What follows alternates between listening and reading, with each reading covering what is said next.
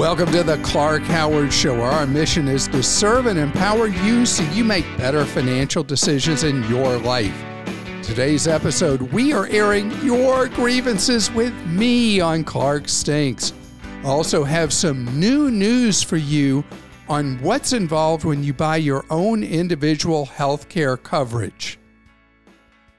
So, clark.com slash clark stinks is where you can go post when you feel that my uh, advice to someone was incomplete. The information that you've heard from me you feel is wrong.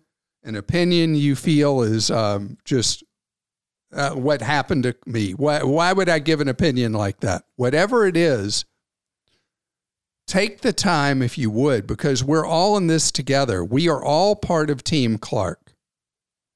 And I don't get the last word because this is not an opinion show a political show, anything like this. This show is about empowerment for each and every one of us. There are times I need some empowerment. And then once a week, Christa goes through your posts on clark.com slash clark stinks and shares her favorites with you on the podcast. I should have never encouraged you to speak. You must think I'm pretty stupid. You should be ashamed of yourself. Well, maybe I'm wrong. Maybe I'm wrong. Maybe you're right, pal.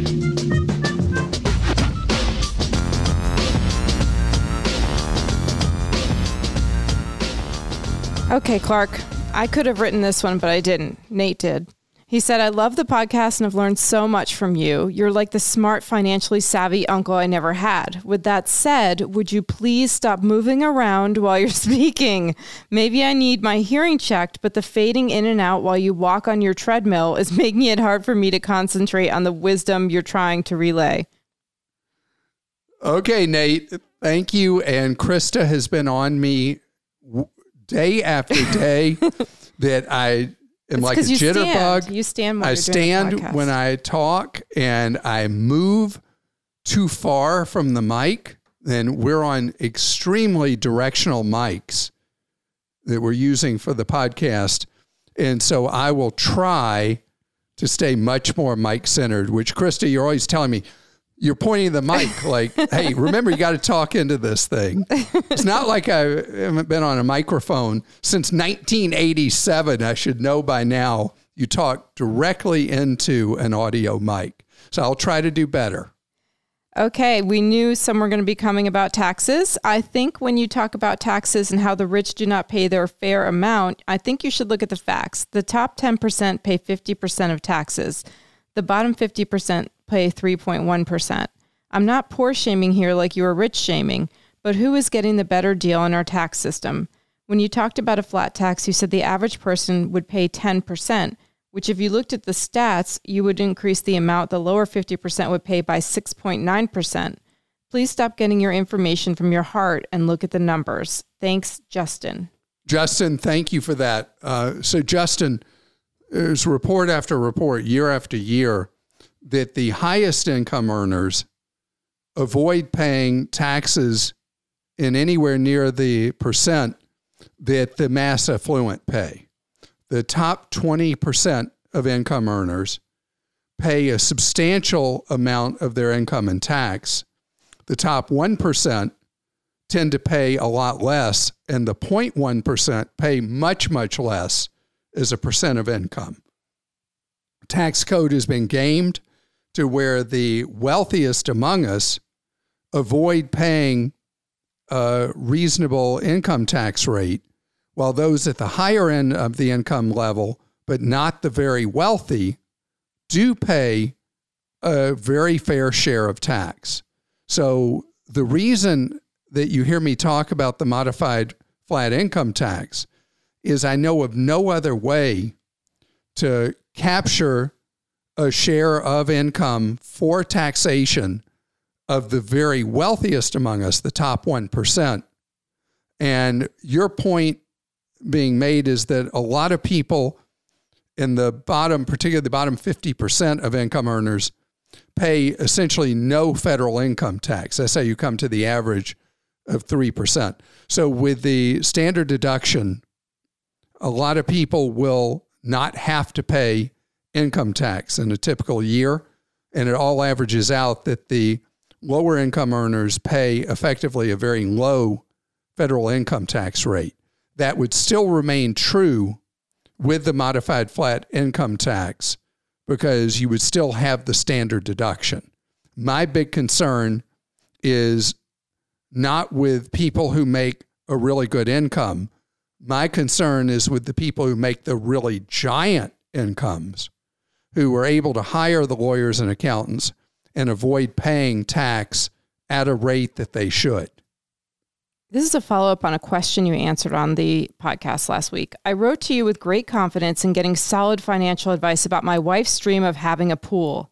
Instead, one of my most trusted allies sided with the enemy and advised us to build that pool. 2021 will now be remembered as the year of the mutual fund massacre. You advised us to compromise, so my wife was willing to shave off a few thousand dollars. To save more money, she has agreed to let me fill the pool with my tears of sorrow.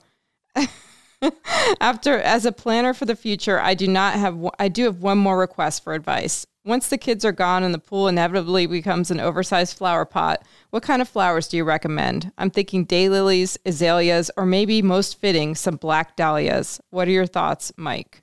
Mike, I am so sorry. I, I know you were counting on me to uh, to really turn against your wife on this one, but when you presented the argument, it was really presented as a way that you would be the winner. I couldn't find for you in this one. I mean, it, it's just terrible because you were coming to me to reinforce your position, but you've handled money so well that you weakened your case and strengthened hers for having the swimming pool. As to what flowers, I would just put astroturf in there, skip the flowers. Okay, a different Mike wrote in Your advice doesn't stink, but I have a different approach. I listen to the show all the time and often hear you advise listeners to step up their 401k contribution by a percent every year, assuming they start with the minimum contribution. But I think you should suggest the opposite. My advice would be to start with the maximum contribution and scale it back if you can't afford it. By human nature, it's likely one won't take the time to scale back, but if one does, at least that person will have a larger pile of cash that will double multiple times for many, many years before retirement. Mike, I, I love your sentiment. That's why we do automatic enrollment of our employees in our 401k at a minimum 6%. And they they can choose to back out of that, but the reality is they But then we don't. shame them. No, we don't. Yeah, we would shame we don't, them. No. Yeah. And so uh, your idea of getting people to put in the max from the get go is sound, particularly if people do it at the beginning of a career when they've ended whatever level of education they're getting, first job. They're used to not living on a lot. It's not going to hurt them to save a huge chunk of their pay.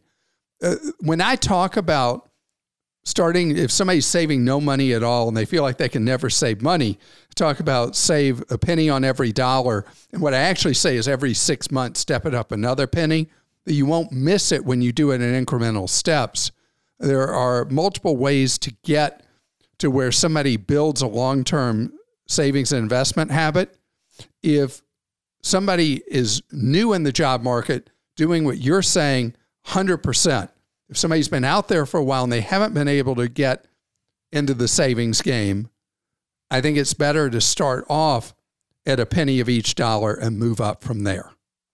Clark, I think something rolled under your Tesla's passenger seat and has started to rot. A person asked a question about supporting his son through law school, even though he's extremely behind on saving for his own retirement. Haven't I heard you say you can't get a loan for retirement? The way I heard the question almost seemed like the person was asking for permission to say no. I'm assuming that supporting the child through their bachelor's degree was a requirement of the divorce, but supporting a child who decided to go further than that is not a requirement. Just because a kid is asked for help doesn't mean they should get it, and at some point, parents have to say no. Do you think this future lawyer's son will be excited to support his father who tried to work too long but wasn't able to? It's also a bad precedent to set since it sounds as if he has more than a single child. Please give the man permission to say no. Grad school is a choice, and not every parent can afford to support all of their grown, in all caps, children's choices. Amanda. Amanda, you know, I I hear you, and when I was answering that question, I was really having a hard time coming to the right advice for that question. And your your opinion in many cases is the better opinion. And you have heard me say over and over again that there's no scholarships for retirement and you need to make sure you're saving for your own retirement first. In the case of, I was reading between the lines here and I felt like, and maybe, maybe my reading between the lines was uh, faulty, but I felt like what I was trying to do was put a tight cap on what the father's contribution would be each year because I felt like he really was uh, feeling the guilt that he needed to do it. And I felt like if he limited it to what a public college would cost, would at least put a collar on how much money would go towards that versus his own retirement. But I do say, and you're right over and over again, that you save for your own retirement first. You recently talked about Walmart Plus as a good alternative to grocery shopping. They have only limited stock, and I found them not being able to deliver about 30% of every order. Now we have to go to the store anyway to get what we need. Thanks, but no thanks, Sean.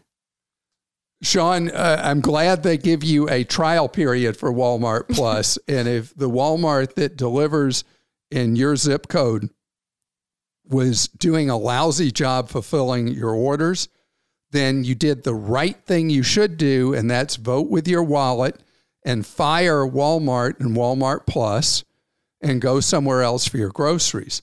It's a curious thing that they were failing to fulfill a third of your typical order. Walmart's the largest supermarket in the United States, accounting for is it 20% of all groceries sold in the US? Some number like that. And uh, I'm surprised to hear that they were such a disappointment for you. I recently took Clark's advice and opened a Proton Mail account. What a huge mistake. Three of the first four emails I sent never made it to the recipient, including one that had a paper copy of an application for a membership my son completed to become a member of our credit union. Even after I resent it, the manager didn't receive it. I went back to using my Gmail account and she received it immediately. No bueno, Mr. Howard. Mark. Ooh, you're going to throw the Mr. Howard at me?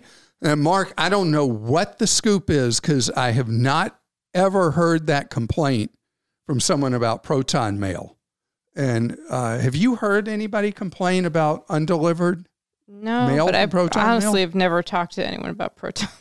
You'd have to be really privacy oriented. You use to it, right? Use proton mail. So I am.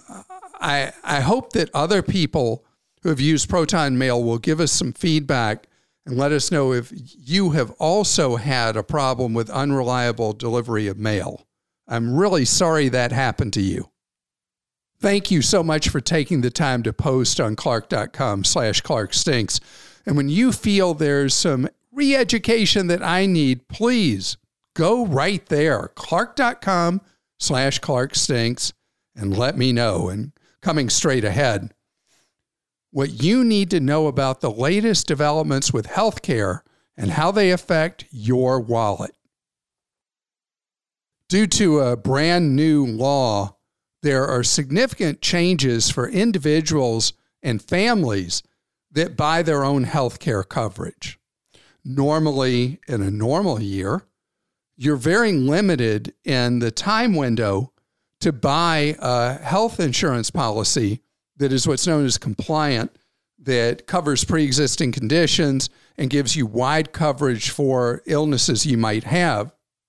So this year, and who knows if it's this year only, instead of having the tight, limited window in which you can buy a healthcare plan for you or you and your family on what's known as the healthcare exchange, healthcare.gov, or your state equivalent, this year, there are extended enrollment periods, what's known as a special enrollment period, through mid August, where you can enroll in healthcare coverage or even change your healthcare coverage because of the COVID emergency, as it's called in the legislation.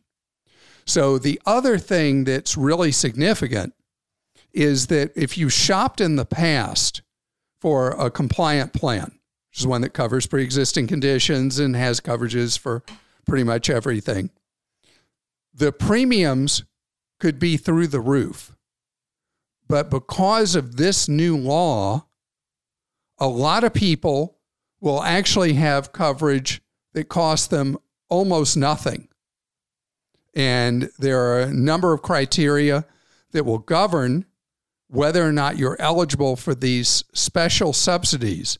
So if you're in a position right now where you've chosen to go without health coverage, it's really a good idea to go to healthcare.gov or whatever it's called in your state.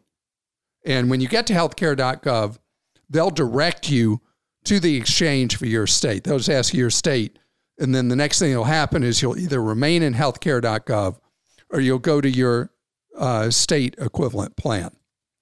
And so you'll be able to see the coverages available under the different colors bronze, silver, or gold. In theory, there are platinum plans, but very rarely do you see those.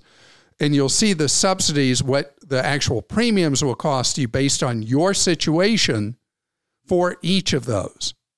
So, this is a very unusual circumstance on two fronts.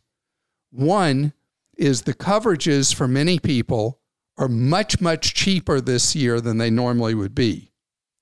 And two, even if you did not buy coverage during the original enrollment period for 21, which was last fall, you are eligible now to say, Yeah, I changed my mind. I want to buy a health plan.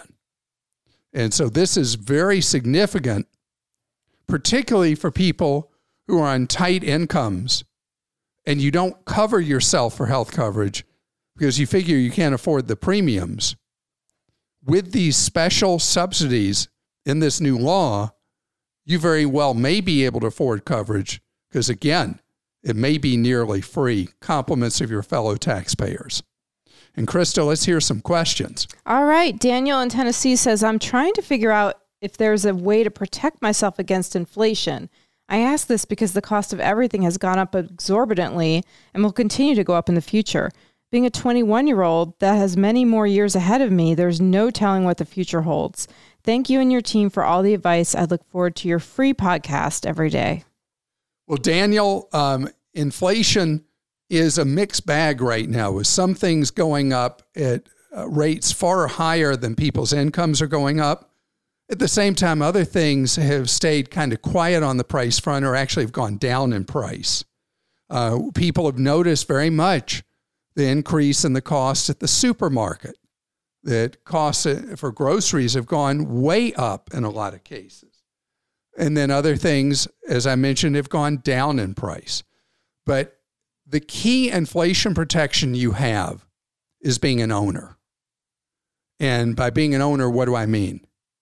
That's owning investments through an investment account, 401k, Roth IRA, where you own little bits and pieces of many different companies. Just about the best inflation hedge that exists is being an owner through my favorite index funds or in a retirement account, target retirement funds, because that is a great anecdote, antidote. Always get that one wrong. Antidote for inflation. Second thing is owning a home. A home is a great hedge against a rising cost of living because you fix the basic cost of your housing, not strictly as an investment, but the ability for you to reduce the impact of increasing housing costs over the years gives you an advantage when you do own a home. I know other people talk about, well, why don't you buy gold or buy. Is that uh, how they say it? series, yeah, that's how they say it. Or buy Series I savings bonds. And those things can be part of the picture, but the big picture is being an investor. Joe in Ohio says, I've been asked to join a community electric aggregation program. They're offering 4.49 cents per kilowatt hour for the next two and a half years. There's no early termination fee. Can you explain what this means and is it a good deal? The idea, Joe, is group buying power. And it's been something that uh, some people look at as a great thing. Uh, we've had other people we've heard from who've said they felt they got ripped off. The fact that you can exit at any time without a penalty means that the risk to you is relatively limited if you go into what's basically pooling your purchases with other people. Um, I will tell you that as a general rule, this has not worked out to be a big money saver for people over time. Christy in Georgia says she was gifted a timeshare by a family member. This timeshare has turned into a curse. I have to pay maintenance fees yearly as well as an exchange fee every time I travel. I called the resort and asked them to take it back. I've not received a call yet. Is there any way out of this timeshare without ruining my credit? The timeshare has already been paid off. Okay, I'm shallow breathing.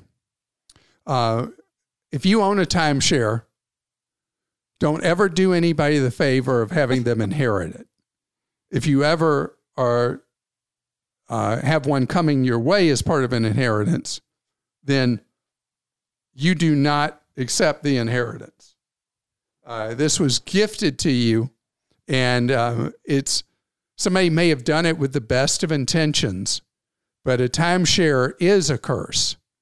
And even if somebody loves one now, when they later don't, the problem is you can't get rid of them. You do face the risk of your credit being ruined.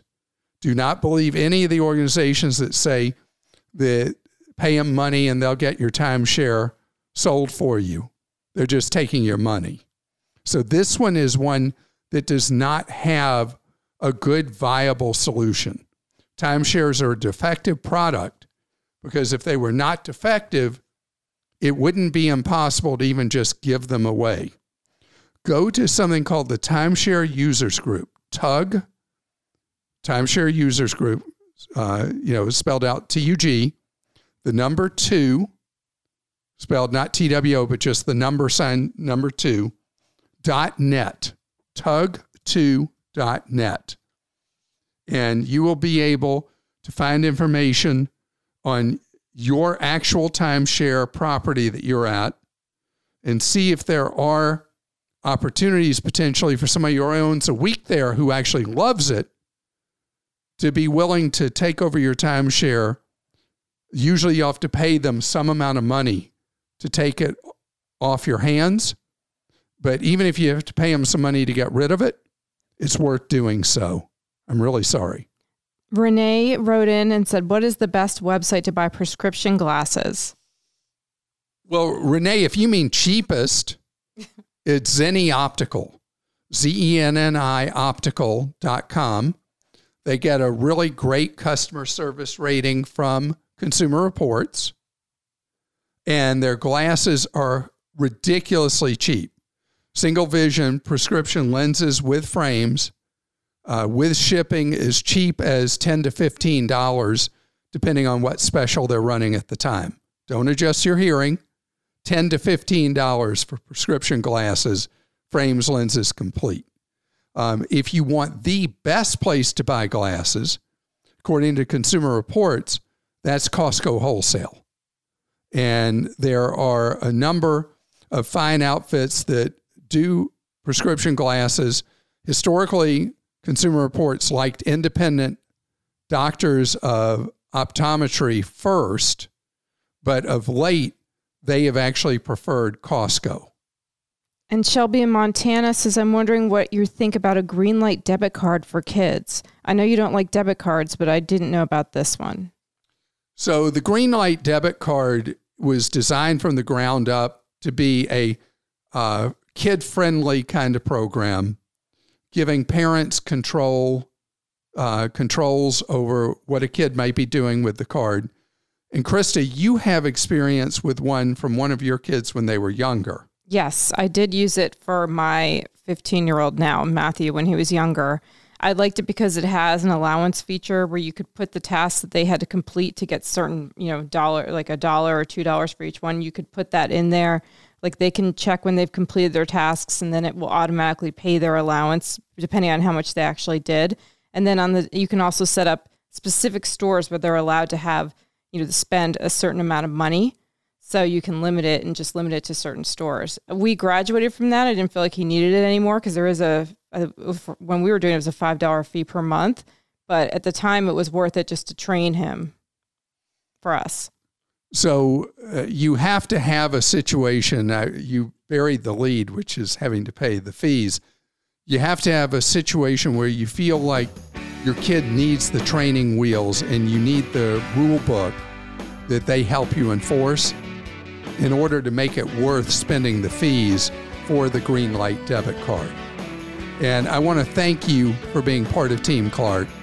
If you enjoy our podcast, please subscribe, review us, and share us with your friends.